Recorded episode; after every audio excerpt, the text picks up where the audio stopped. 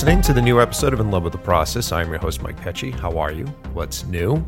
I am hanging out in a snow covered Boston today. We're having one of those snowstorms that will basically shut the city down. Um, and it's good because it's a perfect time for me to be able to just sit down, do some work, and finally get to recording the intro for today's show. Now, um, what is today's show about? Well, we're going to dig even deeper into the world of photography. Now, in the past, I've had episodes on how to survive as a photographer. I've had episodes talking about how it's smart for you to open up to other photographers and to not label your work by your technique. Um, but today's show is going to be a bit different. I really want to dig in and appreciate the work that goes into an amazing shoot. Okay, so how many of you flip through a magazine and actually take a moment to stop and think of all the fucking work that goes into these campaigns? Because there's a lot of really good fucking photography out there. So much so that I think I often get worried that the audience is being oversaturated with great photography because we just see it. So the bar has been raised so fucking high. Um, and I know personally, I'll go through and look at a photograph and try to pull it apart and figure out like how the fuck did they put this thing together. Um, and some of it uh, looks like it's so effortless. Some of it looks like it's just a world that they just the photographer showed up and took some photographs, but it's never that way. There's so much detail, there's so much effort that goes into these shoots. Um, and for today, I, I begged uh, Gina to come on the show uh, because she's not really a fan of podcasts. and I think she only does it because, you know, she's my girlfriend and she loves me. But um, I wanted her to come on the program because she just went through an amazing shoot. Uh, she put out some of her best work recently, which is a ad campaign for Bruno Magli.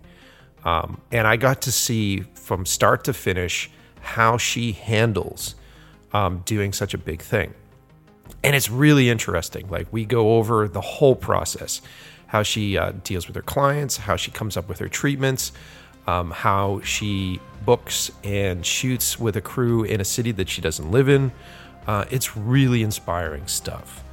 Um, and so, uh, f- before we get started, I really suggest you head on over to ginamanning.com or check her out on Instagram and look at these new shots. So, she did this big campaign for Bruno Magli where they asked her uh, to shoot essentially in Italy without going to Italy. Um, it's an interesting story because we had to figure out how to make that work. And, you know, we live in the Northeast. Um, and you know, one thing I never really thought about is that when they shoot for like a summer campaign, they're usually planning that stuff months in advance. So when they approach a photographer, it's usually in the fall or the winter that they're actually setting up for a summer campaign. And logistically, it's like, how do I shoot this summer when it's fucking snowing outside? There's a lot of really cool stuff in this episode, guys. Um, so if you are a young photographer and you're looking for that inside information on how these things are done, this is the episode for you. If you're just someone that loves photography and looks at images and goes, ah, I can pull that off, uh, this is an episode for you too, because you might learn something. Um, but more importantly, I'm really happy to have her on the show. She's like one of my favorite artists, one of the biggest inspirations in my life, and one of the biggest supporters of my work. Uh, and I've seen her grow and her style grow uh, since she started, and it's it's ridiculous how quickly she surpassed me as a photographer. Um, and I think she's fucking adorable. Uh, so please, this is that moment where we go find our noise canceling headphones, find that comfortable place in the house, sit back, relax, and enjoy the new episode of In Love with the Process.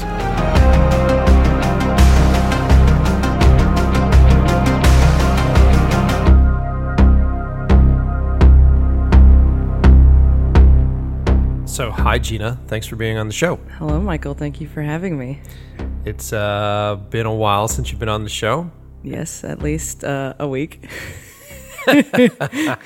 Longer than that. We haven't done an episode. I think you were. When was the last episode? I think it was like we were episode 10 or- episode five. Oh, wow. Holy shit. 5 huh? You could tell I was hunting for Yeah, you- material. before you could uh, find someone outside of the house. Well, I thought it would be a good idea to get you back on the show because you just went through a pretty awesome job. You uh, put together, you were hired to do a fashion campaign um, for uh, the brand uh, Bruno Magli, which we'll get into. And uh, it was a full throttle gig for you, which was cool. It's been a while since you and I have worked together. We got to travel on this job.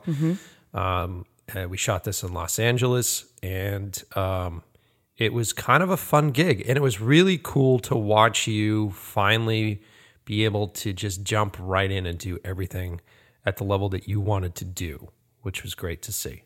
For sure. Um, so uh, that's what I'd like to get into uh, for this episode. Um, why don't we just start with the simplest question? Like, how did you get this job? Where did this job come from? Actually, I received an email one night from someone I didn't know, basically sliding into my DMs and asking me if I was up and I wanted to work on a job. it was uh, my producer on the job, Jen Sargent, over at Hay Road Productions. Oh, so so you just got a random email, huh? How did she find you? She actually just found my website, Google searching photographers in the area, which Whoa. is, yeah. That- that is like absolutely know, unheard of at this point. worth that money we pay for our websites that seem like they go nowhere these days. That's wild because most of the time these days I, I hear that people are mostly getting hired through Instagram and stuff, but she actually found you through a Google search. yes. She said I wasn't even on the first page because I don't pay for my Google ads, but she had to go hunting for me. Holy shit. That's Yeah. that's actually good to know because, you know, part of me was like, fuck, do I even need a website anymore? But I guess I guess it's good to have as many Tax write offs. No. I guess it's good to have as many flags out there so that people can find you, you know what I mean? Yeah, for sure. Hold on, I gotta I gotta burp. Oh, it's absolutely rude. I'd never be on actual NPR. Here I come, right? All right, so uh, so she she dug you up online, um, and what was that initial phone call like? Was it just like a random client call, or was it a was it a fun call, or We met up and it was kind of like dating. So we went out to lunch and kind of talked about our past, our, our current, and our future together. Oh, that's interesting. Right, because she had to still pitch the job. So she was looking for the right photographer in order to pitch the job to get the job. Yeah, we, we hadn't uh, landed the job yet. Oh, right. And that often happens. So it isn't like the client itself is contacting you directly. This is you dealing with a producer at this point. Yeah, and I mean the the first meetup was also about seeing if if it was something we could do together uh, seamlessly because you don't want to go in somewhere and have a client feel like you know the producer and the photographer don't have their shit together. Got it. Yeah, of course. And then you guys sort of formulated a plan for the pitch at this point, right? Mm-hmm.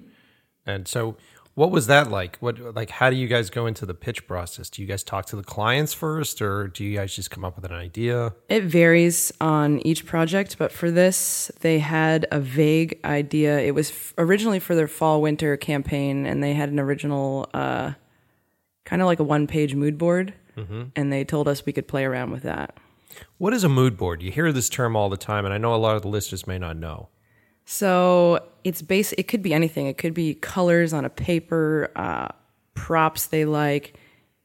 For this one, there was an animal in it that they really wanted to have in the shoot.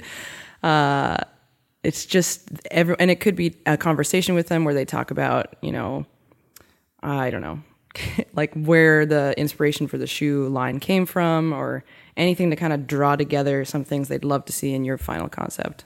Got it. Okay. So then you get this document basically of like it's sort of like a stream of consciousness kind yeah, of thing. it's like a visual explanation to the extent which they have produced it so far. so then I, I guess I've I've also got these things too, and I'm I'm playing a little dumb here for the audience, but uh, Sure. if uh, you know when I get those things, uh, it's this weird process of like, okay, so I've got some that are incredibly fucking detailed, where they're like, okay, this is the type of person, this is the kind of shit, and oftentimes I'm like, well, why the fuck am I needed? Uh, like, I know, I, I don't prefer those. yeah, I'd rather come up with the stuff and then feel invested and also nervous because it's your idea now and you're on the line. Because those are difficult, right? So at that point, if you're coming up with something on your own, if you're coming up with this great idea, it's also this juggling act of trying to incorporate a few of their ideas and a few of their concepts, but then trying to process it through your your brain essentially, Mm-hmm. right? yeah, I mean, I think that's the biggest thing is you need to remember everything they said and find a way to incorporate at least a little bit of what everybody wanted, and then also show exactly what you want and how to get them on board and excited and feel like they're a part of uh, the collaborative idea.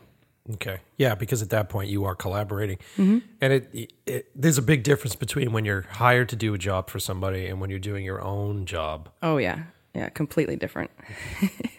Still fun if you get to do it, uh, if you get to bring your own style into it, but it's different when you're ruling your own re- But kingdom. But it's also fascinating because they're hiring you because of your look and because of your style and because of that. So it's Yeah. this. I always find it really awkward. It- uh, It's it's probably my least favorite part of doing any sort of uh, for hire gig like that, where I know that they're coming to me for my style. I know that they're coming to me for my stuff, and then you're sort of dealing with whatever document that they're sending you and then you're dealing with the personalities. Because when you get on that initial call and you can say if it was like this for this company but when i get on calls with folks it's sometimes like fucking 15 people in a room and it's a bunch of different creatives a bunch of different creative assistants and they're all volleying for voice they're all mm-hmm. volleying for ideas and you have to navigate this thing Oh, especially during the beginning when you don't know their their voices to their names completely, and but it, but it's it's. Oh, lost my train of thought. Keep going with what you No, were saying. It's cool. So like, and and that whole bit with a conference. I always hate conference calls in general because when you sit in there, it's like, "Hello, this is Jen. Hello, this is Tom. Hello, this is Dan. Hello, this is so and so," and you're just waiting a good five minutes for like, and they all have professional microphones like this. yeah, exactly. And then Charlie's in the back going, "I'm here in the back." You know, and you're like, "Oh, okay." And, and then you, everybody's sort of starting, and usually, if you're lucky, there's like a point creative on their end, which is guiding the conversation, or like an in-house producer for stuff. Well, for me, I was lucky to have Jen, who kind of spearheaded the beginning conversations, and she was really good about splitting up. Uh, I'll talk about budget, and you you spearhead the art side of it. That's actually a nice thing to have. Oh my gosh, yes, it's the best. Have a producer because then you, you could play good cop, bad cop. Is the hope. you And know? uh, pitches, I I know I say this to you all the time, even though we're acting like you know we've never had this conversation before. uh, pitches are so weird, and I still don't technically understand the concept, but I do. Where you send them the pitch, and they have had it, and they've had it for days, and they've looked at it, but then you get a phone call, and they literally just want you to read. What's on the paper, and then gives. Usually, I don't get very much feedback while you're doing it because they just want you to finish it, and I'm so confused. I don't like nonverbal communication when I'm talking at someone and they don't respond to me. it is awkward. It is. It took me years to figure that out too. I was very fortunate when I was doing it, um, and I was repped by Red Tree for the commercial job stuff. And I was working a lot with uh, Margie, Margie Sullivan, who's a great producer, and she's really good at interacting with clients. And uh, she would teach me in the beginning and say, like, look, all you have to do is read through the treatment. Half you you can't uh, assume that everybody in that room has read the treatment. A lot of these people have crazy schedules and busy schedules. And then there's also the idea that internal voice says everything. Someone could read a script or someone could read something and bring their own life experiences into what they're reading mm-hmm. and it'd be way off fucking point from what you want to say. oh yeah. And For so, sure. And so I and now I I find comfort in it. Now for me it's like okay, there's 15 people that I don't fucking know. They're all in the room and they're usually in a conference room and I'm alone on the back end of the phone. So then I'm just like, okay, everybody, you ready?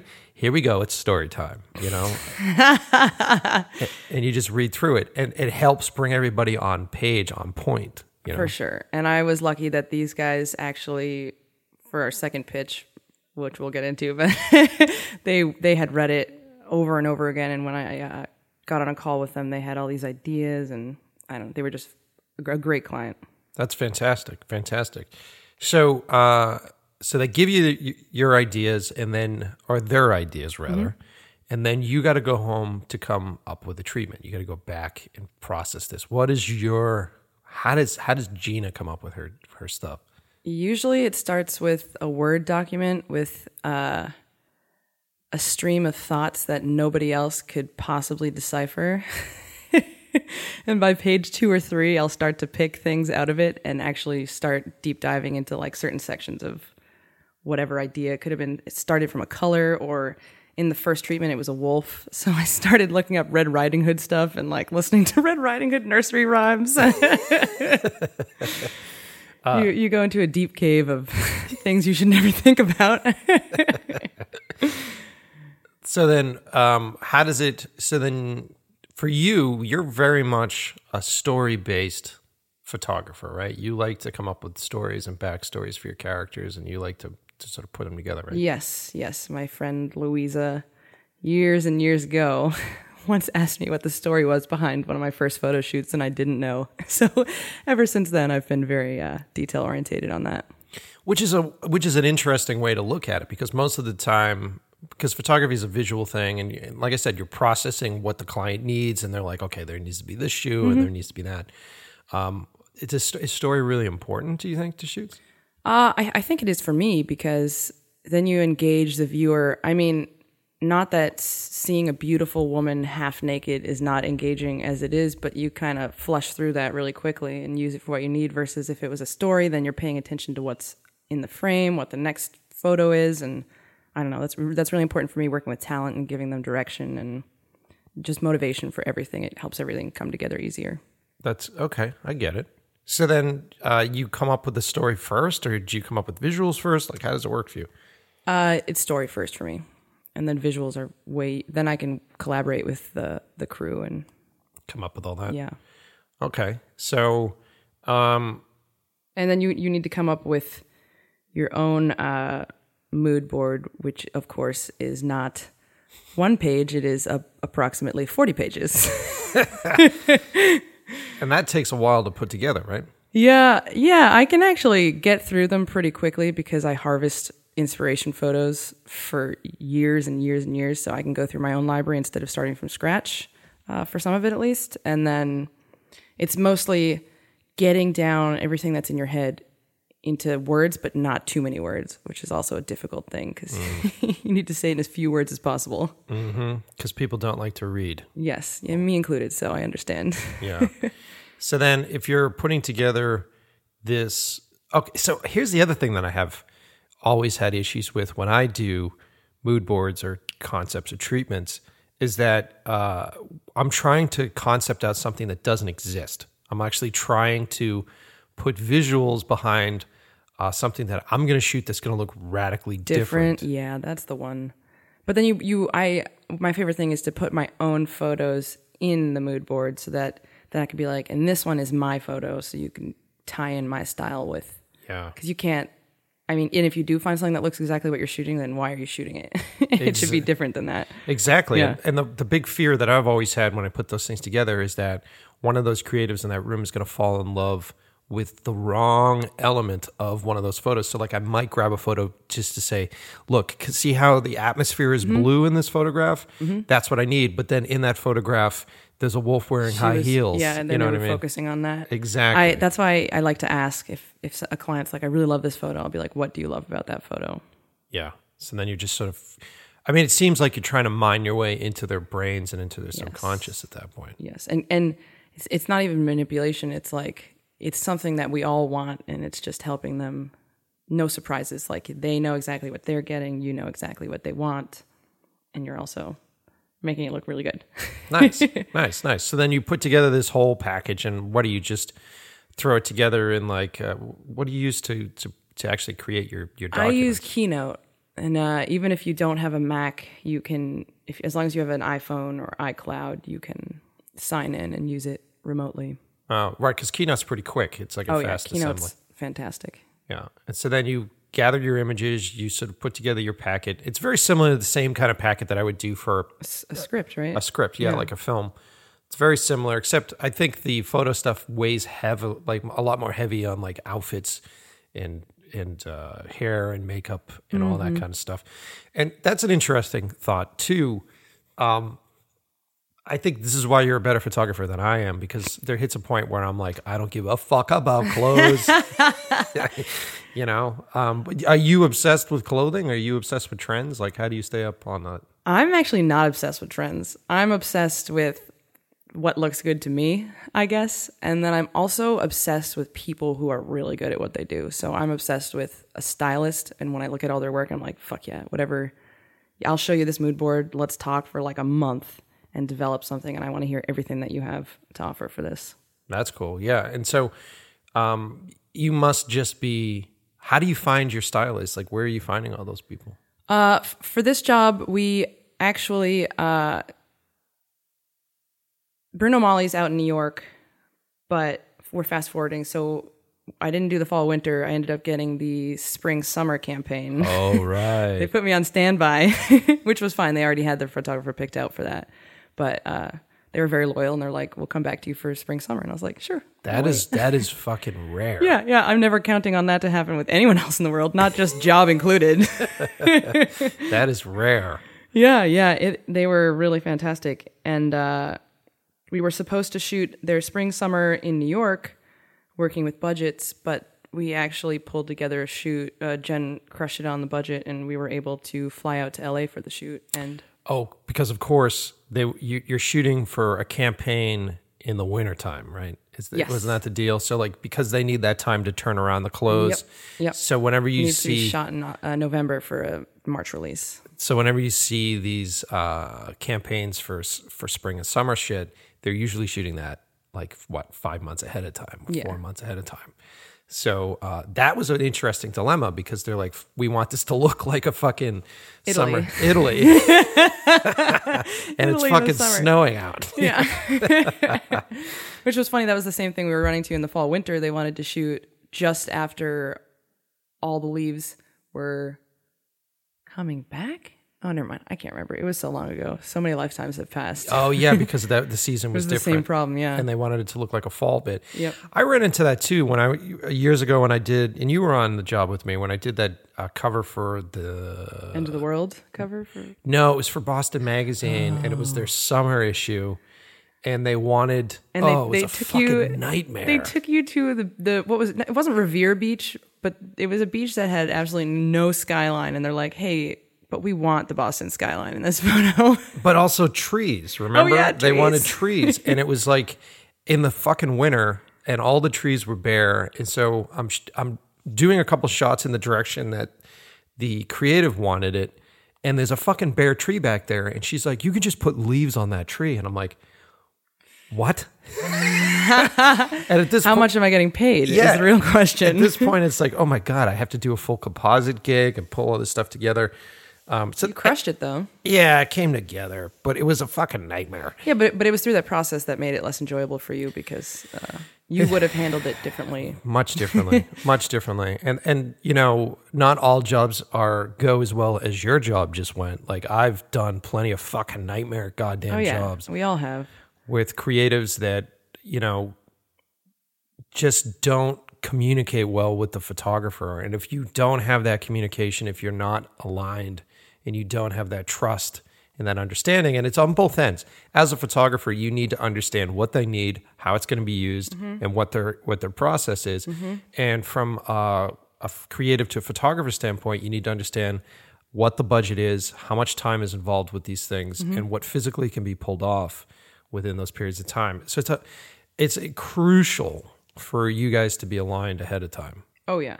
Oh and, yeah. and it's difficult because, like for your instance, I guess it's interesting that you got to write a treatment for them a season earlier, uh, and so you got to meet them during that period of time. You got to pitch to them, and then you had a whole season to wait before you did the actual pitch that you. Yes, nerve wracking. but yeah, they were on they were on top of it as soon as it was uh, time to go. They were like, "Let's start this early. Come, come hang out. Let's figure this out." That must have sucked though. So like you go through the process and you put together a whole pitch for a shoot, Mm-hmm. and then you put it all together. You do your document, and then what do you do? You get on a phone call, and then you have to You pitch, it. to You them. lay your heart out on the line.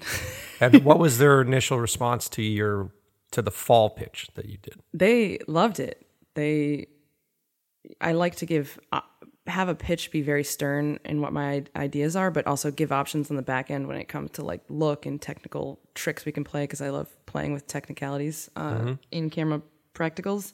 But uh, yeah, they they loved it. They had no complaints. They were like, "We're definitely going to use you," but we they already had a photographer that they've been using, and they they promised him one more season. So That must have been a little heartbreaking at that point after you went through and you did that whole treatment. I re- you were more upset about it than I was. I remember that because I was like, "No, they said they're coming back," and you're like, "Yeah, of course they're coming back, sure." I was like, "No, they said they would."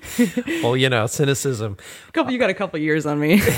But, you know, uh, they did. They came back and, and they asked you to do this treatment.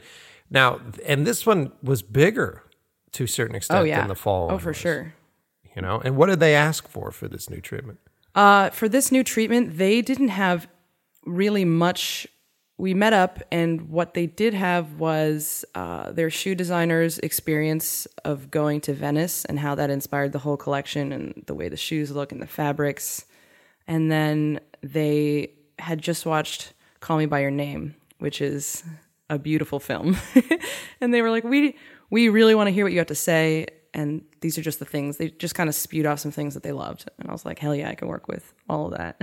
So, Call Me By Your Name was uh, filmed in like Tuscany, right? Or was it? Uh, I think so. It was, it was somewhere in Italy for sure. Yeah. Yeah, fascinating. So they they sort of fell in love with the Italian vibe. Yes. Is that what it was? It was like lifestyley, candid, motion forward, uh, melding of fashion meets color, all sorts of little weird. things. Yeah. weird, weird. I always get crazy when when you get those uh, descriptions thrown at you too, where it's just like this is you know people living their better life or whatever their fucking line is. And This you're is from our talk last night. yeah, and you're like, what the fuck does that mean? You know what I mean? It's it's always I like this. I like imagining though. I like figuring out what that means, and then either being entirely wrong and having my soul crushed, or being totally right and having it be amazing. So okay, so then they come to you and they say we want to do this Italian villa thing, and of course the first roadblock that you guys see is that they wanted to shoot in New York in the in the Oh, yeah. wintertime. Jen was on top of that. She's like, it's not going to happen. It's going to be snowing and it's going to be freezing. So they can't wear dresses, even if it doesn't snow. but we did find some beautiful locations in New York. Uh, in theory, we were supposed to shoot in October where there was still a little bit of a chance we could have done it. But as it slowly became end of November, we, Yeah. she jumped on the gun to get everyone on board to fly out to LA. Okay, and so now you're shooting in Los Angeles. Yes. And this is your was this your first time doing a shoot in Los Angeles like this large or Uh, at that scale, yes, but uh, we've been there so many times while you've been working, and I've been just uh, meeting new awesome people that I had a, a really good network of artists and agents, and just a great backdrop for to feel comfortable going out to LA and shoot. got it. And so that at this point you uh, go and you do a whole new pitch, Mm-hmm. uh, a whole new mood board based upon the Italian thing. But this one was way better because oh no, that's not true. I didn't still I still didn't have the job. Really? Yes, when I pitched another 40 page document and I had to pitch it about three times just because different people couldn't be on the phone, which happens sometimes, and you have to Oh God. get on different phone calls. Uh, and then after that is when we finally secured it. So So then you get the thumbs up. September, right before we actually went to Italy. Oh, right, because we went to Italy right yeah, like the day before I found out that I got the job. So that trip became research. So then, uh, okay, so at that point they say, okay, you got the gig, pull it off, and so Jen's got to get to work, and it seems like the biggest hurdles at that point are Oh god, it's the budget now because th- you're expensing travel and trucks and cars and planes and all sorts of modes of transportation that would otherwise. yeah, you wouldn't have had to do, yeah. Yeah. And so, where do you guys start? Do you guys start to find the collaborators first? Do you start to find location? Like, how does that work? So I felt really confident about crew out in LA, and she was very kind and trusting to be like, "Sure, go find. I want you to have the team that you want." So. You know, go hunting. and then that's kind of when I go crazy because I'm used to reaching out to all the people I want to work with ruthlessly to get them on board. Um, so yeah, slowly I I Pull we together we the team. we both worked together because I found some people and then some of my key people weren't available, and then she was killing it on the internet. So we did a, a good loop de loop. So, do you? f- Ooh, I said loop de loop. I never thought I would say that word. So, do you follow like a shitload of fucking stylists and stuff on Instagram? Like, how do you keep track? of all I these do. A couple were my top, top like we're gonna make something amazing, and unfortunately they weren't available. But the stylist we ended up going with, Tara, uh, is an amazing stylist, and we actually found her. I found her through a Google search. There it is again, huh? Yeah, yeah. I originally found her through a Google search, and I I had her on my queue, and I was like, this is perfect for her. This is perfect for her style. She does a bunch of campaigns, so let's Right. make it happen. So at that point, you're looking for a stylist first, and then you're looking for a makeup artist, right? Those yes, are the two and big things. I never was looking for a makeup artist because I have my favorite makeup artist, Christina, and uh, she's with Artist Untied. Is that the name of the? Yes, She's repped by them. yes, with John, uh, her agent, who's also a sweetheart, and she is just. We first worked together shooting. Uh, that was that that studio shoot in L.A. where we had five models. Oh yeah, yeah, yeah. we ended up with like 57 photos and eight hours later and she we barely talked to each other she just knew what i wanted from the mood board and it was i was like if if anyone's going to get a 10 hour day done with 12 12 setups and three talent it's going to be christina Oh, she's a fucking riot oh, too. oh but christina did did hair for this but Oh, she is a makeup artist and ah. then kelly she was like i have the makeup artist for us and it was kelly and she is phenomenal oh, fantastic. we should tag all these people uh, sure. is that a thing that you do can we put them like in the comments or that. I some shit. I could do that for all you millennials now that need your tagging. Yeah, I'll tag everybody. Uh, I, and I have a terrible fear of getting last names wrong. So even though I know all of their last names, I'm not even gonna. The chance that I'll have to listen to this again and hear me saying it wrong, we're too close for that shit.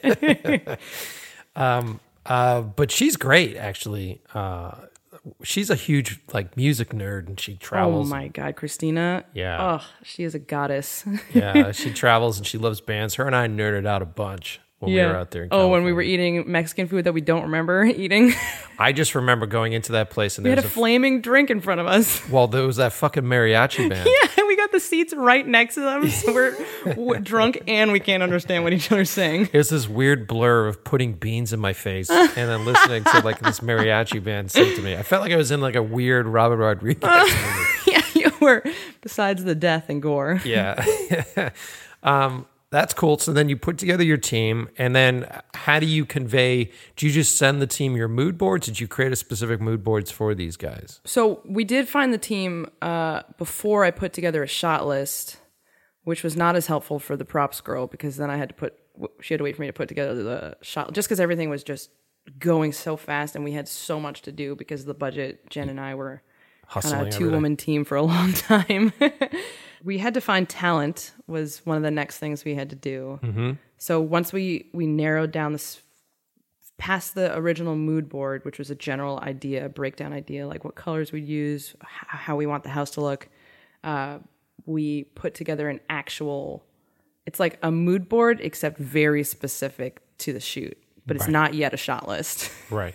oh, th- this is interesting too because how like you have to get you have to run all this shit by the client, right? yes, everything, every step of the way, we had weekly meetings. I think they were on Tuesday. So then you're just sending them options, and they're choosing options. Yes. So it's like yeah, your you choices. have to have the clients on board, especially on on higher budget campaigns. From you know, every little thing needs to be run like by. approved. Yes. Yeah. Okay. And that way everybody's sort of staying on the same page, and there there isn't those surprises when you're on Exactly. set. Yeah. Exactly. Okay. And you want that because you want everyone on set to have fun and not be worried about anything.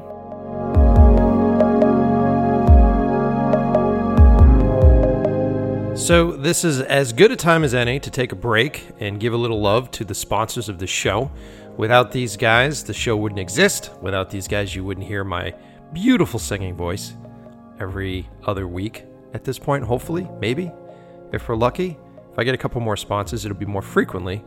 But until then, let's give some love to our fellas over at Puget Systems. If you're a young photographer, if you're a young filmmaker, and you're on, in the marketplace for a new computer, uh, and you go over to that uh, big corporation website that we're all told that if we don't own one, then we're not a professional, and you start to price things out, and it's absolutely ridiculous. You feel like you have to cut a kidney out of your body and give it to them for a long period of time.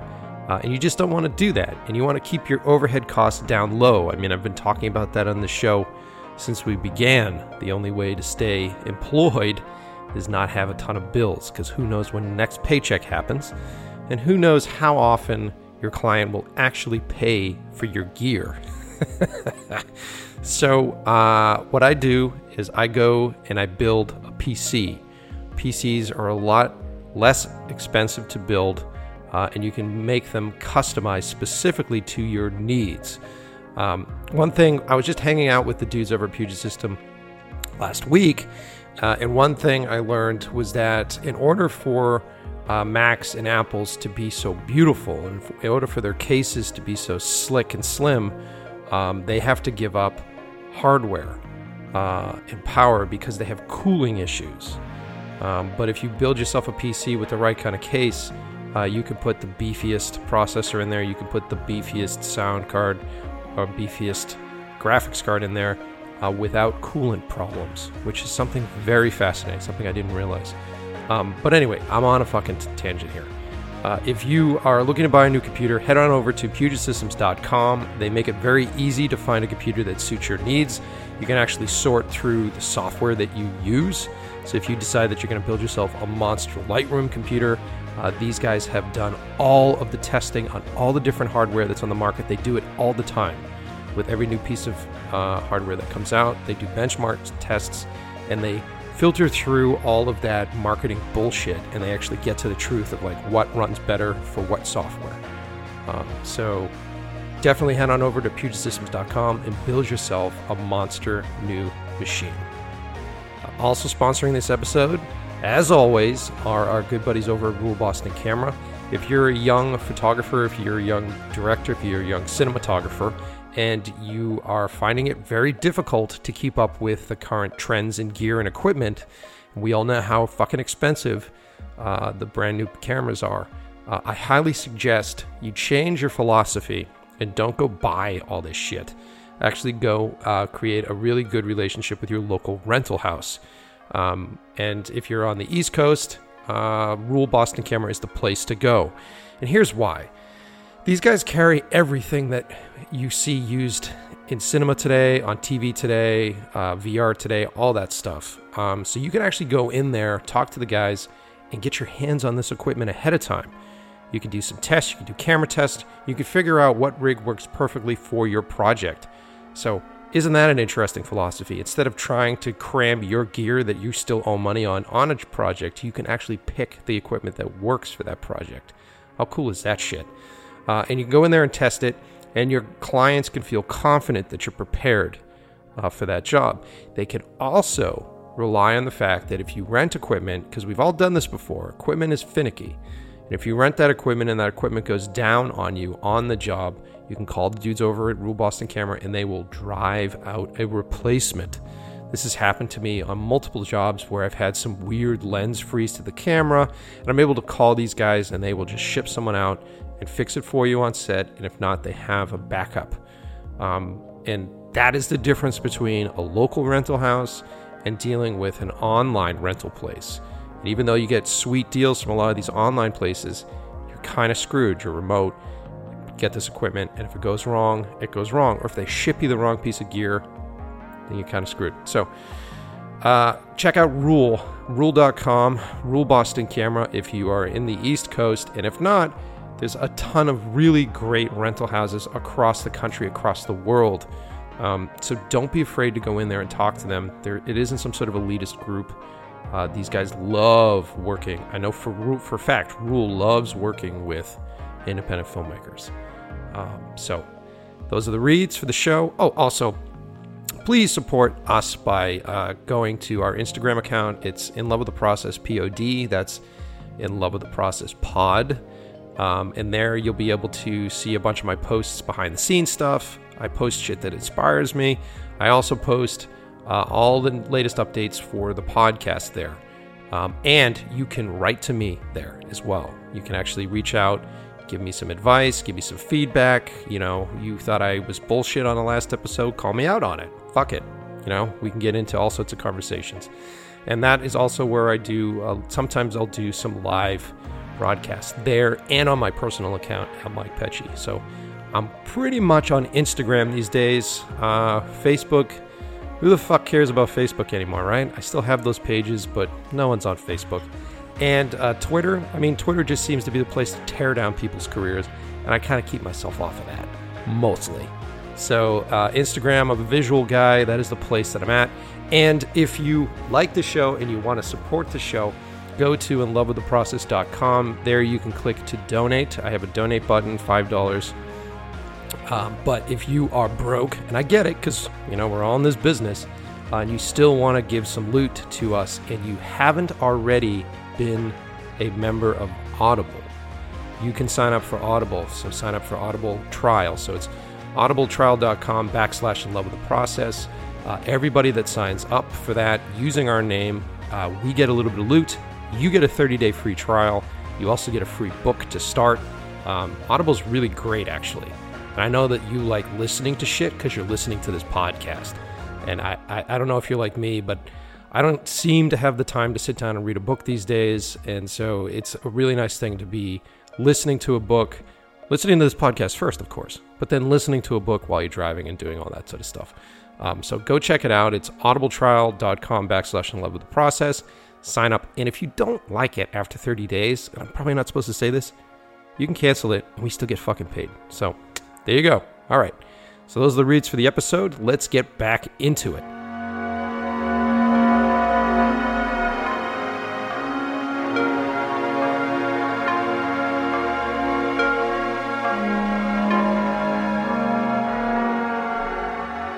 Right. So now you've got a you've got a cast of characters, right? I remember you you and I were sitting down and we were talking about your shot lists.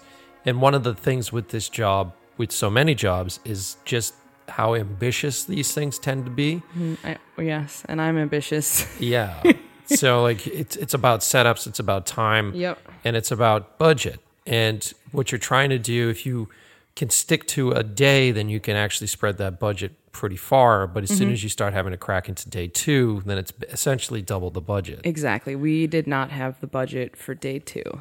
But at the same token, they wanted to have quite a few different setups. Yeah, our, our rule was 12, 12 final shots. And for me, of course, that means 12 different, completely different setups. because uh, you know afterwards you know we'll get into this but afterwards we were just sort of going through and in the past we've gone through other fashion spreads and other other things and oftentimes when you don't have that background knowledge hmm. about this stuff you're looking at it going jesus christ it's all in the same fucking spot. Oh, yeah. it all looks the fucking same.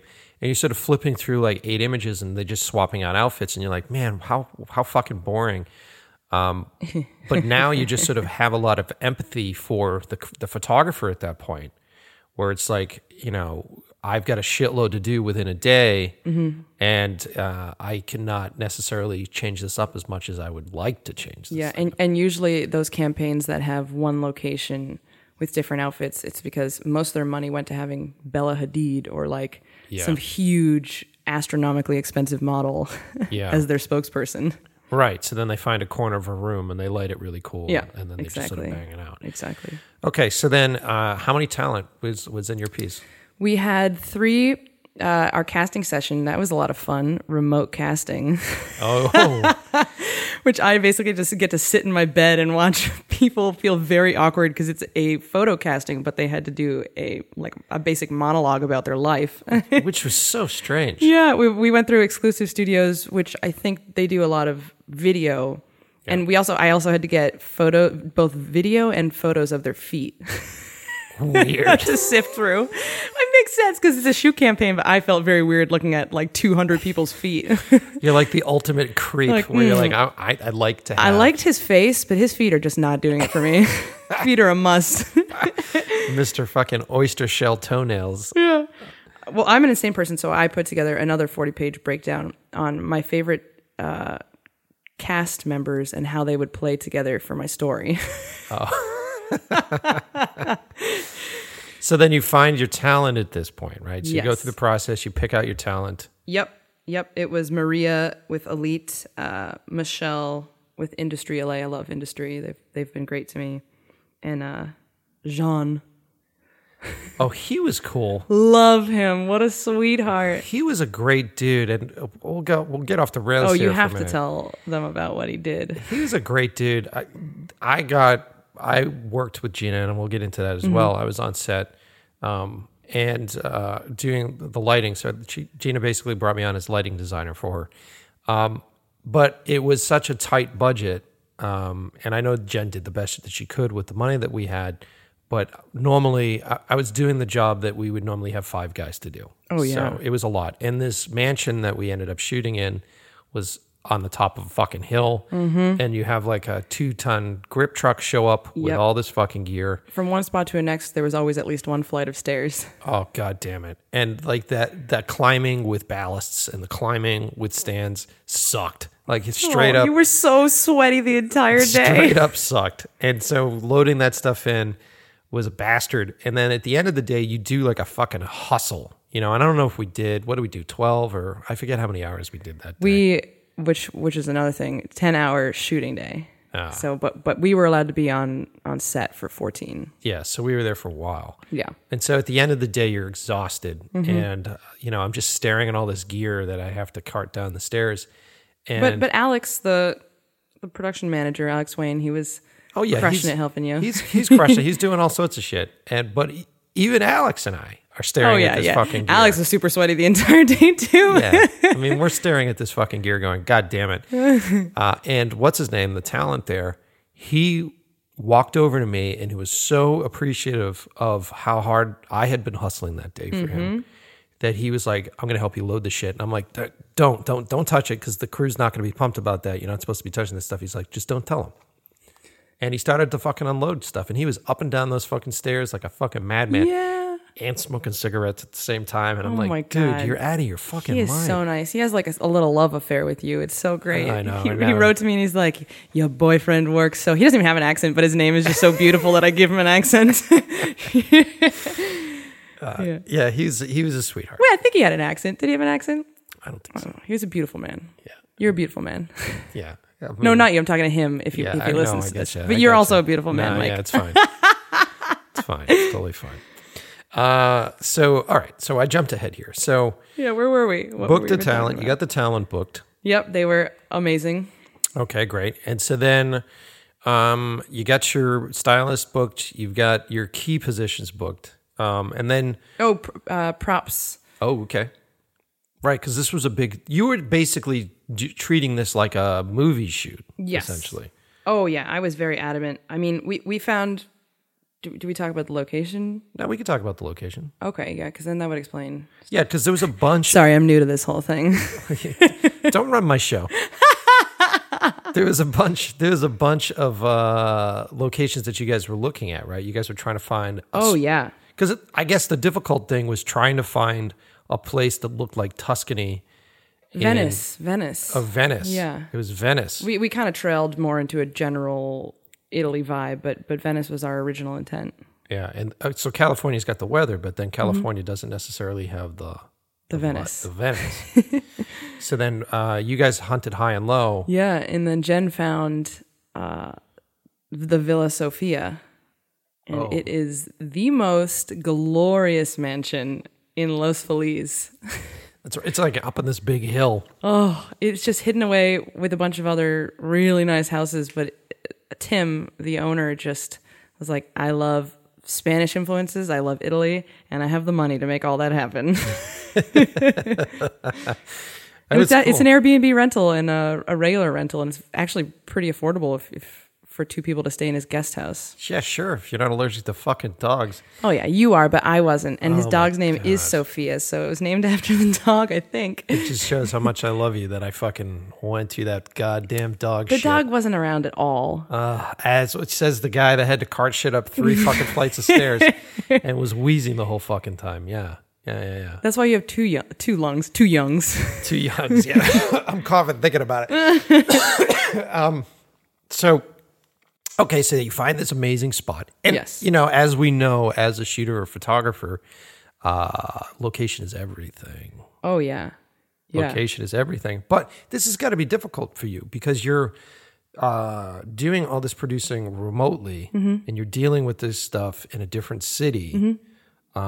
And the time, the three hour time difference was killer at times. I run into that every time I deal with shit on my end. Yeah, it's a big fucking deal. Um, so Props. so then you have to find props, and you got to get your props in this situation. Yeah, right? yeah. And uh, we found Marissa, who was actually friends with my DIT on the shoot, Jason. Mm-hmm. But we could talk about him after. sure. Freddie versus Jason. Just riffing. Yeah, yeah, it's good. It's good. it's quality. It's quality content. Thank you. It's very good content. Um, Marissa and I, we had maybe the most fun because I decided very early that I wanted all vintage props, um, vintage chairs. Right, and you're in California, so they have all the prop, houses. and she knows them all. And she, as soon as we confirmed the job with her, she was like already at props houses sending me stuff. So I was like, oh, this is amazing. That's Meanwhile, Jen's cool. like, we're not getting props. And I was like, sure we aren't. That's actually pretty cool because when we're shooting here on the East Coast, getting props is a little, little bit more difficult. yes, everything's a little more difficult on the East Coast because we're so tight and Yeah. you know there's no room for the vast amount of props houses they can fit Yeah. in LA. Well, and they also have just all those fucking studios and shit. Yes, you- yeah, like- movie. Like, movies and TV Movie. shows, movie and TV shows, all that kind of crap's kicking over there. That makes sense. Oh yeah, so Marissa and her assistant had a truck, and they also had to lug their fair share of.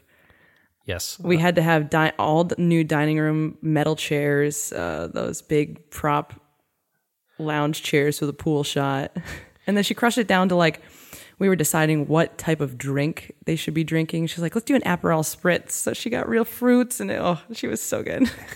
I, and I was like, we need to have a charcuterie board because you and I, you know, Mike and I are obsessed with charcuterie boards. And I was down to like, I need nuts, loose nuts on the charcuterie board. Meanwhile, it's like almost a vertical, sh- uh, a horizontal shot, so you could barely see it, but it, it means a lot to me. It's those little details. if you zoom in, you notice. So that's cool. So you get your props, you get everything in place, and Yeah, then she um, was phenomenal.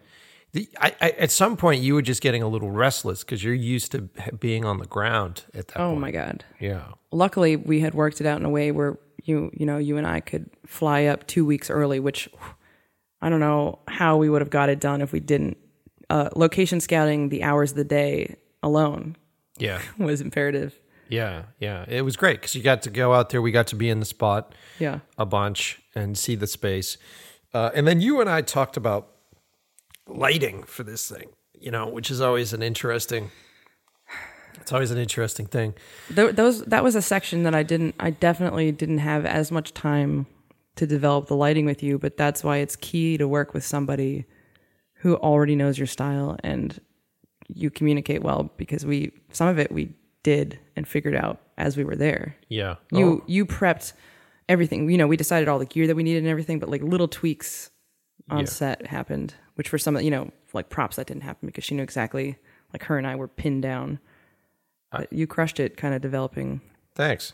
I mean, it was it's a it's always a difficult thing to try to get into the mind of whoever it is that you're working with when you're mm-hmm. doing lighting because I'm a shooter myself and I will I have certain tendencies when I'm starting to do lighting and when mm-hmm. I work for you if I work for other people I try to push all of my tendencies in the background at least in the initial I know that if we're in a bind, then a lot of my tricks will come out. But in the initial, I try to push all that behind, um, and then try to get what it is that you thinking, what you need. Because at the end of the day, lighting is a huge part of the the style of the photograph. And you had Renee with you, and he was awesome. Yeah, the team was Or great. Slash Dog, Yeah, as he is on Instagram. they, they were really good cool. handle. Really cool dudes. Like I, I hadn't worked with those guys, and they showed up, and they were super pro. Oh yeah, and they were oh, on yeah. point. But we, unfortunately, we had this vision of lighting it very sort of cinematic, and Yes. that takes time. oh my gosh. It takes a lot of fucking time to do. And I remember whenever someone says that they have a wide shot, whenever there's a wide shot involved, I'm just like, so me every shot. fuck, fuck off. And I remember going through the process of trying to, because we had to do everything with strobes because we weren't going to get a generator. We weren't going to be able to do constant light Yep. to be able to get this stuff. And I remember we were going through and designing this stuff with strips, and you and I had come up with an original idea, and this is what we were thinking, and I mm-hmm. had planned for the equipment for that. And then on the day, because they changed up how it was less posy for some of it, and it was more mm-hmm. motion based Yep. for some of it, it started to really fuck with the system that we had created because then you had to shoot at a higher shutter speed. Oh yeah.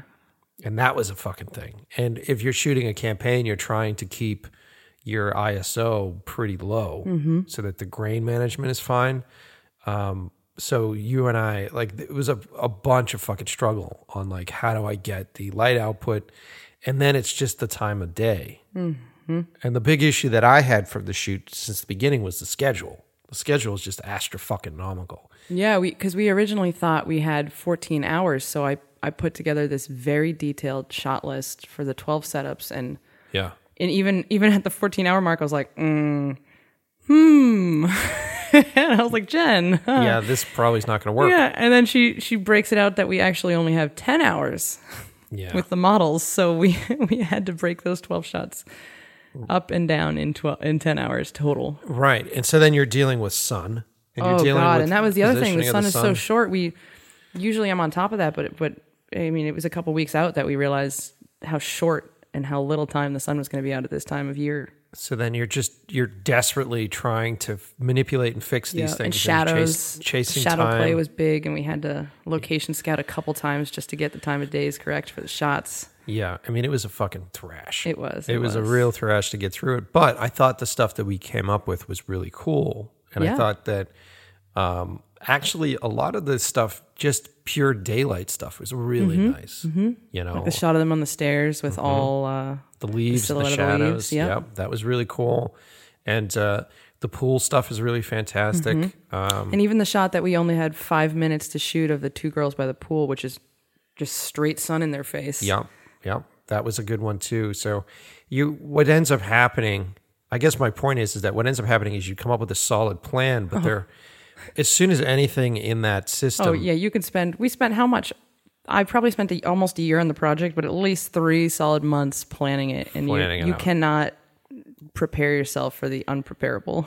And so what you try to do is you try to just be on your toes. Yes. And you have to be cognizant and you have to be aware. Yep, and you have to make sure everybody that's on set knows exactly what they're doing days ahead of time, especially when you only have.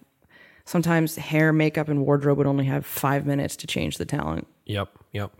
And then I also knew that you would be doing some Photoshop heavy stuff. So Oh, yeah. half the time I was like, just start shooting. And then Yeah. I would literally be running around and bringing in a backlight and then let you know later, like 15 shots in is when the lights were right. Yep, and and luckily we had Jason on DIT Who was managing them. was was doing a really good job with live preview and Yeah. making sure the files were safe. DIT is the most underrated job, in my opinion. Oh, yeah. you are literally the keeper of the photos. you are the reason that the job could be over. right. I feel like in their kit is a handgun. yeah, just in case things go wrong, they can murder everyone else and then themselves. no witnesses. Yeah, I agree. Um, so, all right. So then we we go and uh, we do this sort of epic shoot day.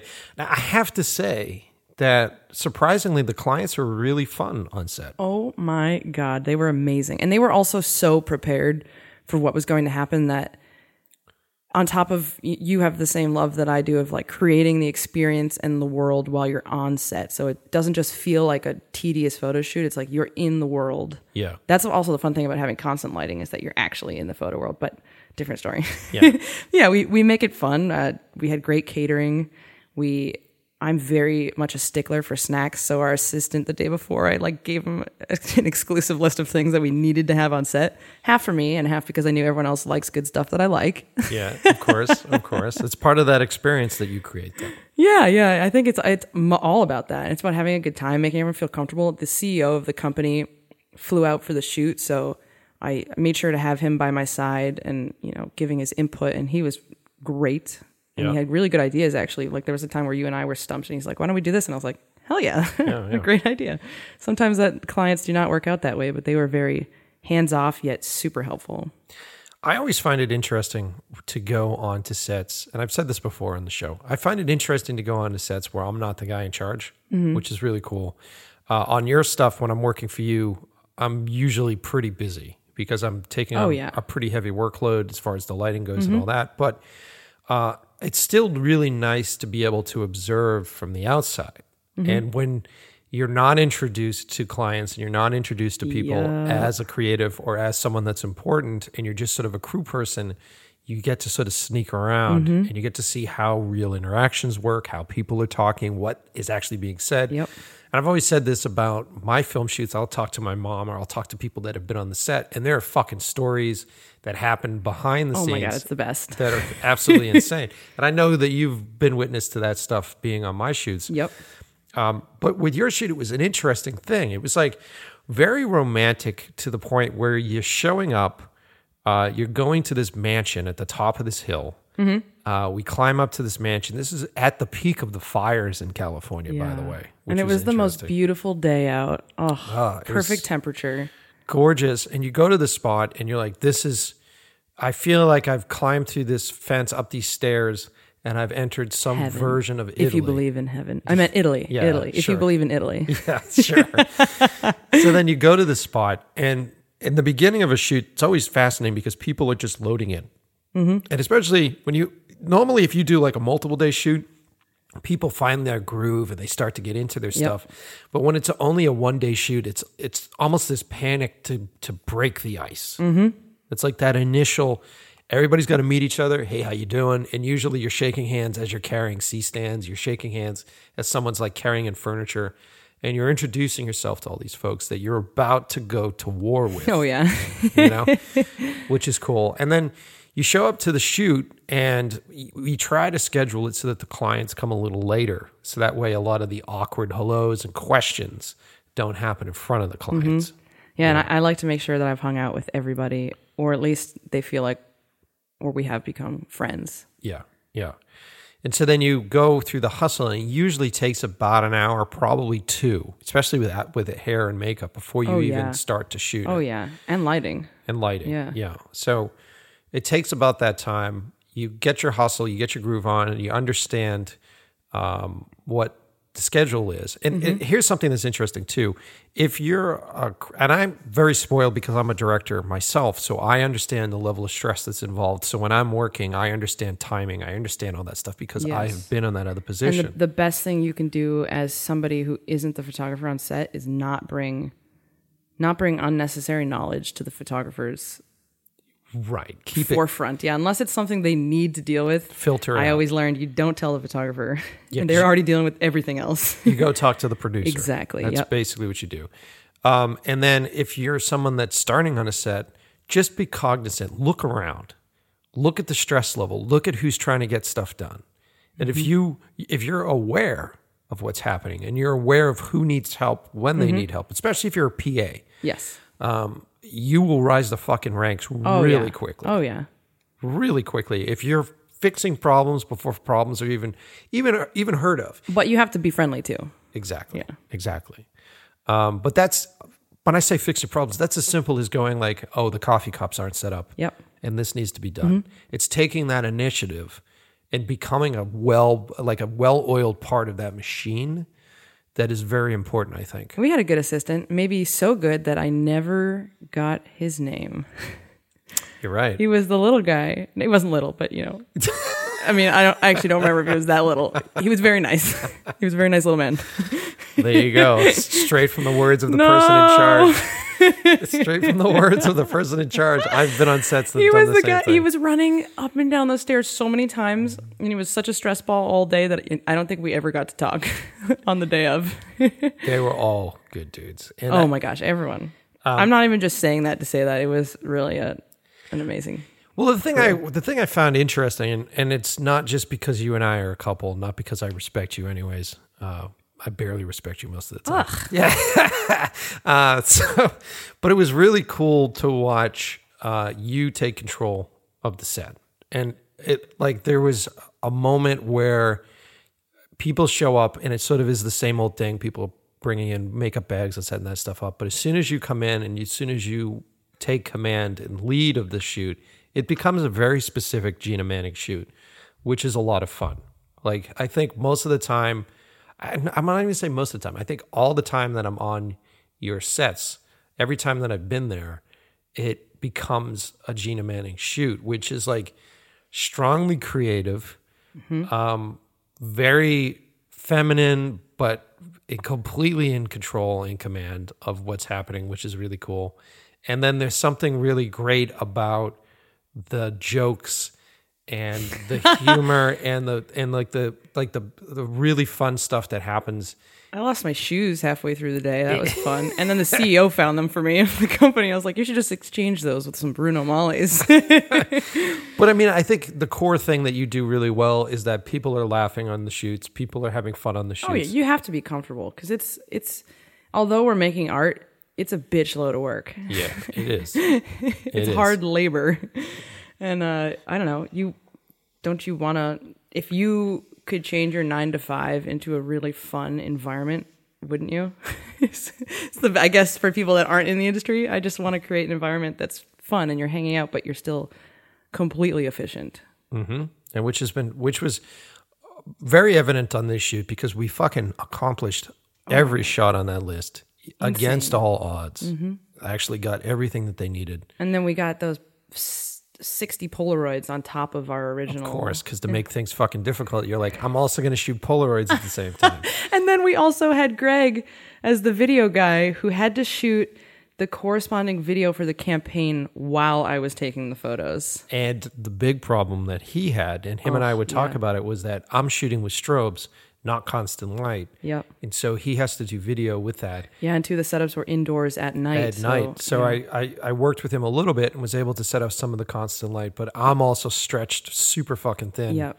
And we couldn't have asked for a, a better person to be in and out with a, a, a video camera because he was such a kind soul. But also, here's something that I love about LA film crews Yeah. is that there are people on these film crews that come with their own story, come Mm-hmm. with their own backstory that you have no fucking clue about.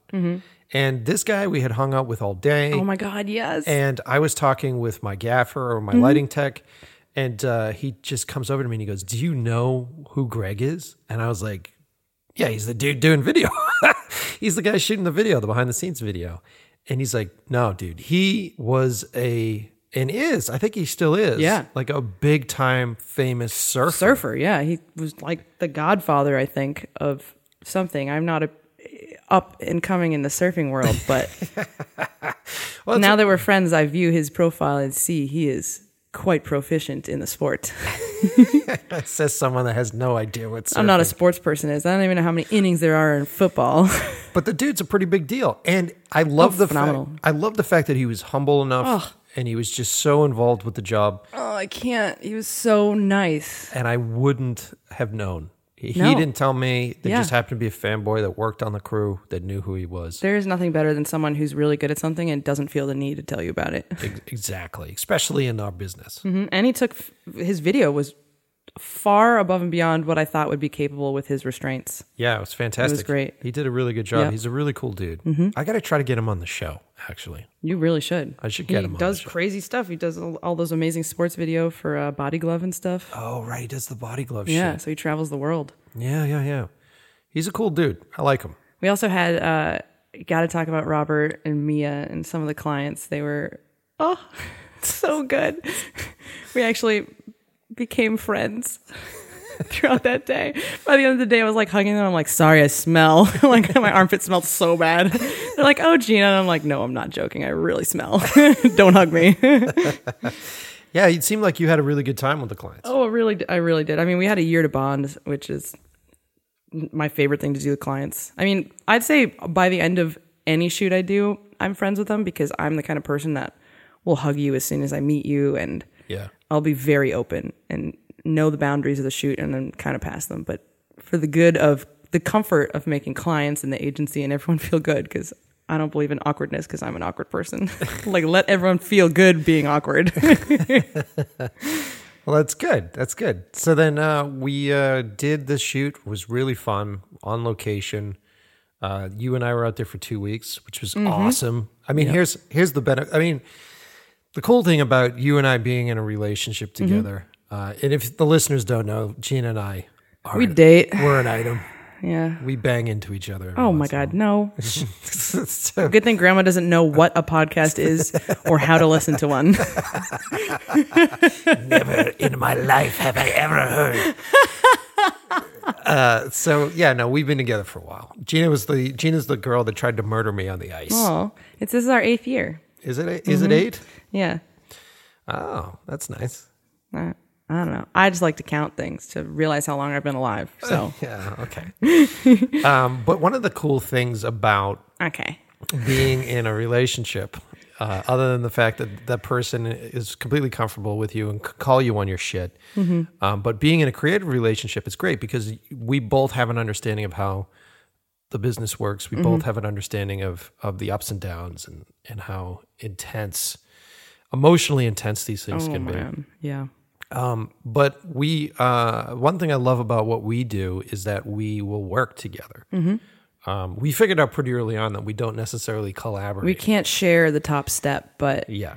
You can be as many steps above or below me, and I could be as many steps above or below you, and we'll, we'll work perfectly fine. Exactly. I think it's because we're two alphas. oh my God, that's definitely what it is. Yeah. but at the same token, like, I love the fact that you're totally willing to just work on my jobs and do whatever Yeah, I'll do to anything. Yeah, and I'll do the same for you. And it's for me, I have this admiration for your work, and and I've seen you grow since I met you. I mm-hmm. mean, at the the rate that you've expanded. I mean, Jesus Christ, this print campaign is in like Vogue, and this is in like all sorts of different magazines. So it's fucking huge. So the the the rate of growth that you've done is has been huge. And we first met on a photo shoot. So I was asked to shoot um uh, promo photos for like a night Nightlife scene, a nightlife scene. Yeah. From a fanboy, which was funny. And I was just a nightlife photographer at the time. Yeah.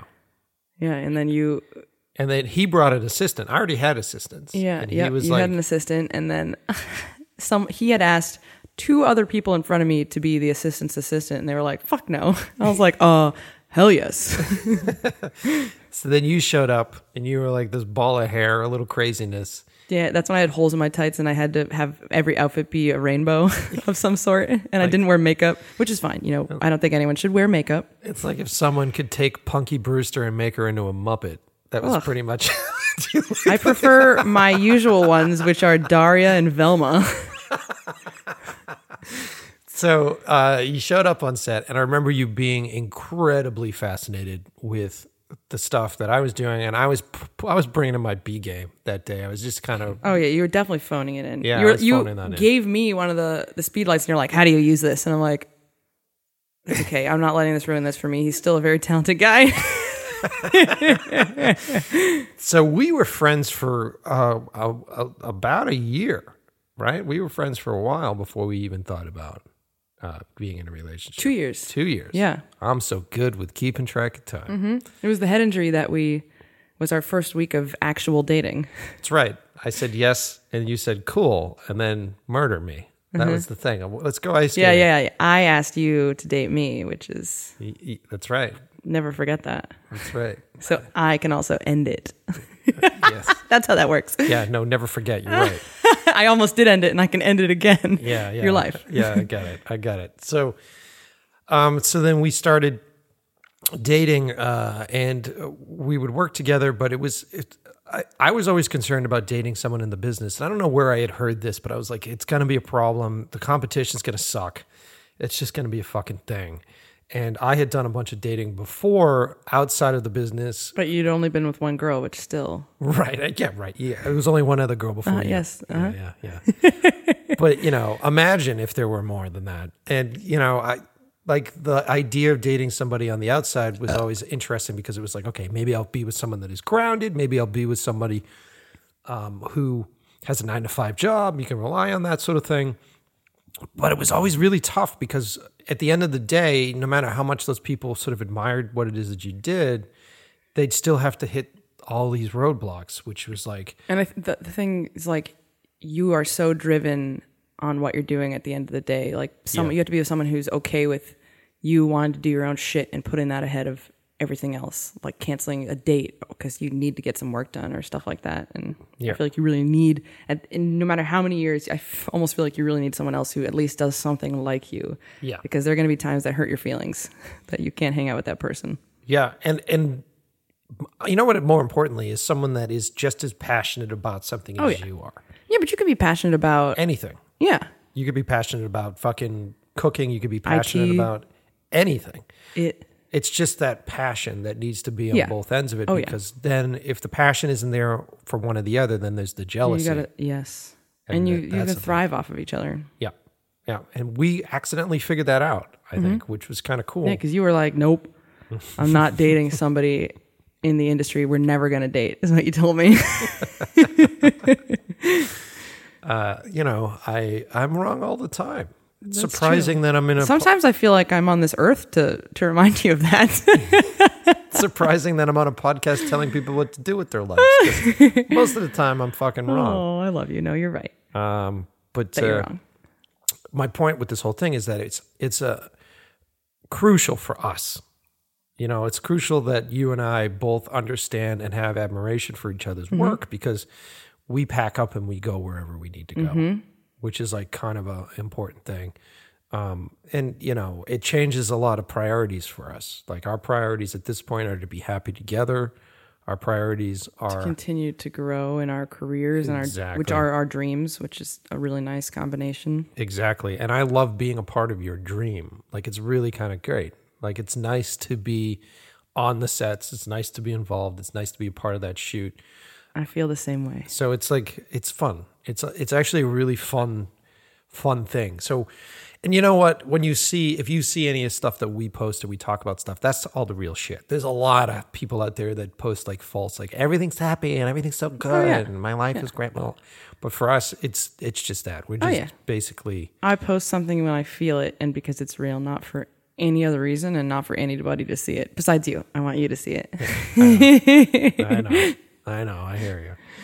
Um, but I don't know. I got off on this tangent, but I thought I, I've had a couple of uh, listeners ask, you know, what is what is it like, and how do you have these relationships? it's definitely the first if you're going to be with somebody creative and you're also creative figure out your boundaries because th- you're a creative so you're kind of crazy and you need to figure out what your boundaries are and then grow from there instead of growing in the wrong way for so long that you have to recalibrate down the line And communication is the huge is is the biggest aspect. Of oh it. yeah like you have to communicate because every day something comes in. oh yeah Everything, and when you're dealing with emotions and you're dealing with, uh, our business is so tough because it is dream based, and so that can be used against us. So I feel like sometimes a client or sometimes someone will come to you and go, "This is the experience of a lifetime. This is what it's going to take for you." And if you're younger in it, you sort of take these and go, "This is my chance. This is my fucking shot. I got to do this." So you're putting all that emotional weight on decisions. You're putting that emotional weight on like, uh, I got to get this job, uh, so I'll charge less. Or you're you're actually making business decisions based upon emotion. And if if you don't get it, or if it falls apart, or if you end up screwed over, that lands on you like a fucking ton of bricks, and it becomes like this really hard thing. and i think it's good that we're together because i'll either tell you that i'm feeling that way or you'll tell me that you're feeling that way and we'll be the voice of reason for each other And understand. Did you get the job yet? No. Okay, then don't get too excited. Or sometimes with you, you have something and I'm like, you need to get excited. You're like, it's not, but it still might not happen. And I'm like, yes, but if then if it doesn't, you won't ever be happy. so be happy now. That's true. We kind of balance each other. um, so yeah, so it was fun, and I bring this up because because of your shoot, we got to go and travel to LA. We got to go be there for eleven days, and there's something nice about you being my sugar mama on that one. where, yeah, like, that you- was nice. You're like, hey, I got the spot. I It's got like, this baby place, boy, where you want to go tonight? and so I got to go out to Los Angeles and stay for free, and actually fill the rest of my time there because I only really was needed by you for one or two days. a couple days. So the rest of my time out there, I got to go do pitches. I got to go. But you were push movies. imperative, like having somebody there.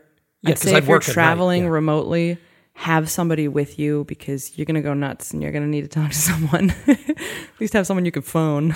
Yeah. I mean, traveling alone for work can be kind of lonely. I just did it last week with uh, for, to Seattle. I still think it's lonelier for the person who stays home and has to continue the mundane life while the other person's having fun and probably is not even thinking about you.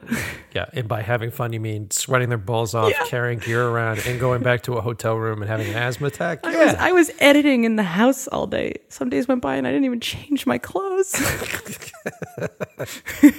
fucking trash. we were girl. gone for like two days. My whole life fell apart. No, I'm just joking. I was fine. fucking trash. Uh, so okay, so back to the back to the narrative of this photo shoot, mm-hmm. which I think is fascinating. So we go, we do the shoot, you mm-hmm. get those images, you put them all down, and then we go into post production on this, Oh, right? yeah.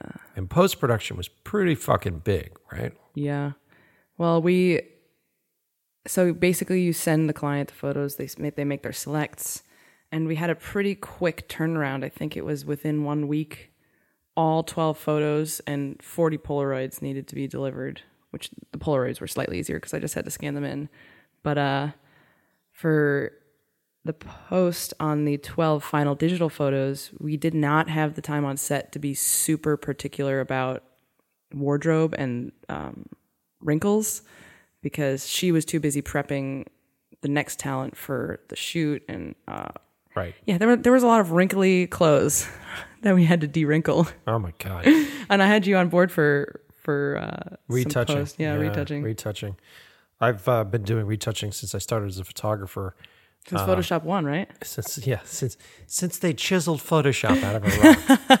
Yes. just after the wheel yes, fucking jerk. Uh, so, but that was a fucking crazy, crazy post every job. Like we had to rebuild pants, we had to rebuild i remember fabrics. that was when I decided I was going to turn my Instagram stories into 100% real posts.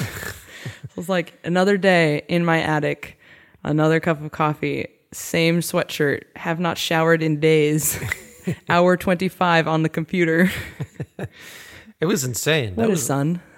That was a crazy thing. And, and you know what? This comes down to if I'm going to say this to any creatives or clients that are listening to the show, uh, whenever you try to save money, whenever you try to save money in the front end, Yeah, the, the shoot day. the back end sucks twice as hard. Oh, and it, was difficult. it really comes down to like uh, the shoot day.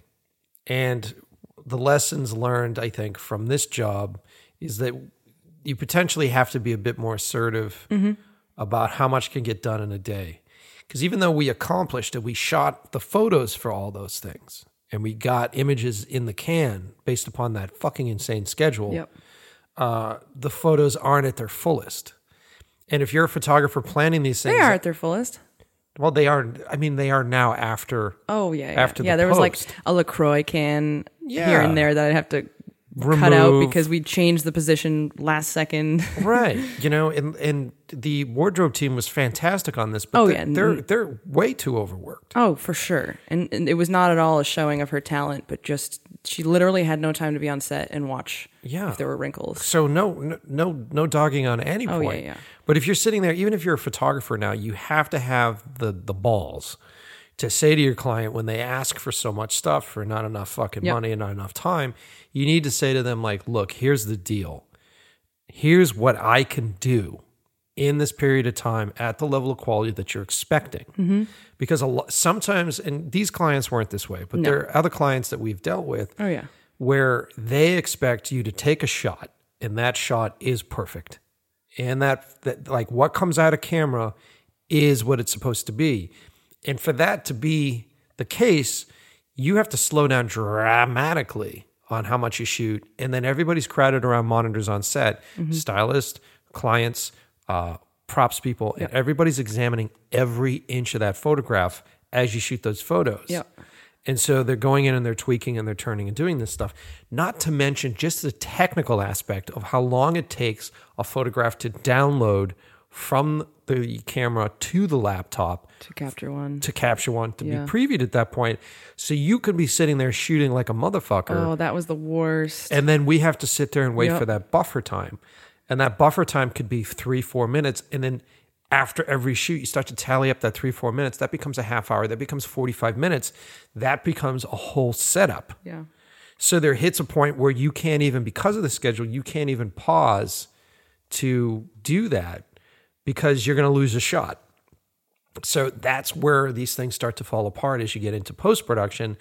And then once you're in post production, one of the things, knowing that we were kind of hosed, I kept telling you shoot background, shoot plates, shoot these elements because I know we're going to have to reconstruct those different things as we were on the set, right? Okay. So, like the process of that afterwards in post production was us just going through and cleaning up these elements and cleaning up all this stuff.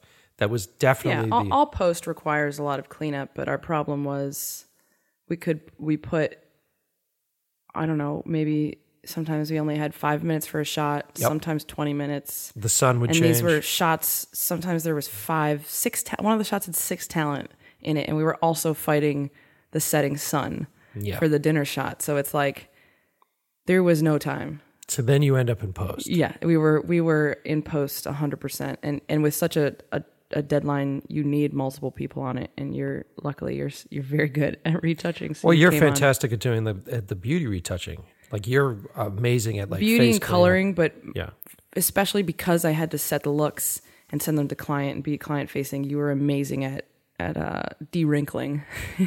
I learned it on the fly. Thank God for YouTube tutorials. Oh my gosh, that's how you learn everything. Thank God for YouTube tutorials. Um, but it's an interesting thing. And I guess my point is, and the reason why I go down this road is because I'm trying to give you the real I kind of lost track on what you were saying. it's the it's the real version of what happens on these photo shoots. And this is a great photo shoot. The clients were fantastic, and the images came out fucking phenomenal. yeah, and everyone was really happy about it. That's that's kind of the best case scenario, minus the work we did in the post. but you have to understand. So I just don't want to set a precedent here. I don't want people to listen to the show and go, "Oh my God, they shot all those images in one day." I know that they can do it that way. I know that that can be done that way because there's a lot of people that hire photographers that listen to the show. There's a lot of creatives that do that. Well, they, it also depends on who you're working with and, and what they're used to and how you prep. It's not just a bunch of people come on to set and make a deadline. It's if you want something to take the least amount of time, then you have to spend the most amount of time before. And then because it's such a short time during, you're also going to spend a shit ton of time in, in post. post, right? And you're getting those elements to do that post cleanup. And post is actually more expensive than set time. Yes. Post is, is. post is, is. like it's a hundred dollars an hour for a Yep. retoucher. It depends on the retoucher, but I would say that should be at least industry standard minimum. Yeah. So like and and for some images, like I've in my past, I've done retouching on my own photographs that that single image took me a good fucking 10 hours to retouch. Yeah. So you do the math on that. That's a thousand bucks just in retouching on that one fucking image. So when you start to process this stuff, and, you, and if you're putting together a shoot and you're trying to cheap out on the production, how much more would it have cost for the production? Was it three thousand dollars to go an extra couple of hours and go into overtime, or is it fifteen thousand dollars in the post end of things? And then as a photographer, it's very important that you keep that in mind and that you alert the clients to that because what'll happen is the clients will have to pay in the post for those things, but then they'll get irritated with you and you'll get blacklisted and you won't be a photographer because you went far over budget. So you really should keep these things in mind. But like I said, this shoot went fantastic. Uh, the work that we did in post actually made the images uh, shine even better, I think, than what was shot on set. Do you agree? I agree Completely. completely. So okay, so then we go through post, we deliver these images.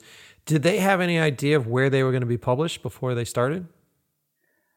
Uh, I think most campaigns have their roster of uh, distributors for editorial publication, but they were kind of figuring it out with layouts, I think. And then it was only once they send you layouts that they send you the entire media packet. That's interesting too, because you take these photographs, but then it goes to their their uh, graphic design department, Robert, and then yeah. they actually do the layouts for this stuff, which is super cool. I Which remember, is also exciting because you get to see the way they interpret it. yeah, yeah, yeah, yeah. I remember seeing his layouts, going, "Oh, those were pretty pretty rad." I thought it was cool the way he put it together with the Yeah. Polaroids, and Yep, like it was like a collage on a table that was just spread out. Yeah, he did a pretty good job with that. I thought it was really cool. And then, uh, so then they take that stuff, um, and then it's out of your hands, right? So you deliver these images, And so uh, you went through the process of just licensing a certain amount of images, so they got those images. Yes, yeah, I, I do licensing packages, which makes it more affordable. If you know how much money you have, you know how many photos you could buy. exactly, exactly. And then they can always come back to you later. exactly. Yeah, which is always a great thing. Um, and then uh, this stuff got uh, published. So where is it running right now? Where can people see this stuff? Uh, right now, it is in the February issue, which is a quarterly magazine of L'Uomo Vogue, which is the men's Italian Vogue. Uh, it's in the March issues of Elle, Harper's Bazaar, Town and Country, Town and country. Robb Report. Can I get a heyo? um, and then it's also in T Magazine, which is New York, uh, the New York Times fashion Oh, magazine. That's cool. Yeah, and then it's in one more. Let's pause while I think about it. Yeah, that's fine. I mean, at this point, do you are you still impressed when you see your stuff printed in Oh, magazines? Essential Home, but I'm probably saying that wrong. Even though I'm a fashion person, I definitely should not. So maybe we should take that part out. That's fine. Leave it in. so, so are you still impressed when you see your shit printed in magazines? Oh my god, that is like. I feel like if you're doing something, you have to have some weird obsession with something that someone else wouldn't understand. Like I was hanging out with a 21 year old last night, or a couple nights ago, and she's like, "I just don't understand how there are like fashion magazine stores." Even though she was a sweetheart, and also didn't sound like that. but that was the connotation of the way she was saying it in my mind. uh, yeah, I think print media is the most amazing thing that a photographer, the most amazing way that I could see my photos is in a magazine with a bunch of other amazing photographers. That's right, because you're kind of in like a lineup. You're in a gallery at that point, Yeah. which is cool. Mm-hmm. That's very cool, and it's really hard to get printed these days. It is. And if you're working directly for the magazine, unless you're famous, you're not getting paid shit. And even if you are famous, you're probably not getting paid too much unless you're like Annie Leibovitz. But campaigns are the are the way to do it That's great because you made to some maintain some you made some decent flow. yeah you made some decent money on this. You were able to do some really good art. Yeah. this was like a win win all the way around. it really was such a, a great experience. And got I'm a good- probably using amazing too much, but I mean it. Well, yeah. Now you got a good relationship with a lot of crew. You got a Mm-hmm. good relationship with a producer right now. You've got all these folks that you can continue to work with. Yep. That's why I was proud of you on this gig. I Oh, thought that thanks. like you're always proud of me, and I'm always proud of you. right now I'm incredibly proud of you. uh, but yeah, no, I thought it was a, a good gig for you. It was very, very, Yeah. very cool. I'm I'm I'm happy with it. It's a good way to to come into the new year. You always kind of hope that you have something good to ride into the the first couple of months of a new year. So what did you? Okay, so for any of the young photographers out there that are looking, uh, they can find this stuff uh, on your Instagram. yeah, Gina underscore Gizella G I Z E L L A. Weird It's. G I N A. strange little Eastern European name. Uh, so they can find you on Instagram. Have you put the stuff up on your website yet? Or It's on my website. Yes, it's ginamanning.com. okay, And then we'll also link the crew in the stuff. yeah, sure. I'll I'll, I'll do all that work for you. Should we? Yeah, I want to. Yeah, all I guess it's up to you. So if if they're not there, it's because he doesn't want them there. okay, yeah, right. And then we'll do that. And um, so yeah, definitely check out the images. They came out really cool. And I hope that as we talked through this, and I thought that's why this would be a cool episode. If you look at those images, uh, you can then see how we kind of put that stuff together logistically, how Gina uh, came up with the ideas and the whole pitch process. Because these are one of those images that if you get a magazine, it's essentially an advertisement. And so yeah, it's an ad campaign. so when you're flipping through a magazine, hopefully it catches your eye, but a lot of people don't think about how these things are made. Um, and I think it could be interesting to listen to the show. That's why I had you on the show. I think it'd be interesting to listen to the show, how something like this was made, and then maybe have a greater appreciation for it. And if you're somebody that is like like we were five years ago, somebody that is hoping to be someone that shoots campaigns and, and to get into that position. Yeah, it's it, it breaks the glass ceiling of not understanding how to get there and see if it's doable. Anyone could do it. So that being said, is there a lesson that you learned from the shoot that you're going to carry on into the next one? Is there something that you would pass on to a listener? Oh man, one single. Uh, yeah, sure. Yes, it would be if I had one thing to say. Getting a campaign and doing anything in your career is completely dependent on you continuously building your portfolio. That's the most important thing you could do. Because Jen found me because of my website, and my website exists because even when I'm not working, I'm creating content continuously, and it's always evolving, and I'm figuring out my style. And people are going to want you because your stuff, one of their things was we want to make something that looks different and distinctly like Bruno Magli. So I think that would be my lesson is continue to make your own shit. and everything else will follow if you keep doing and don't ever give up.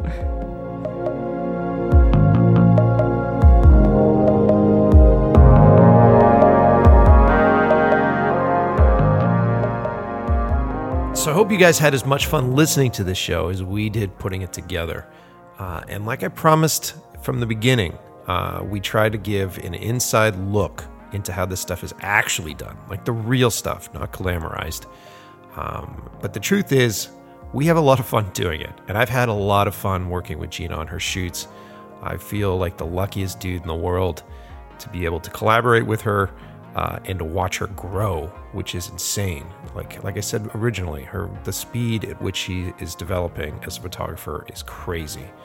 Um, and I look forward to being on her shoots in the future.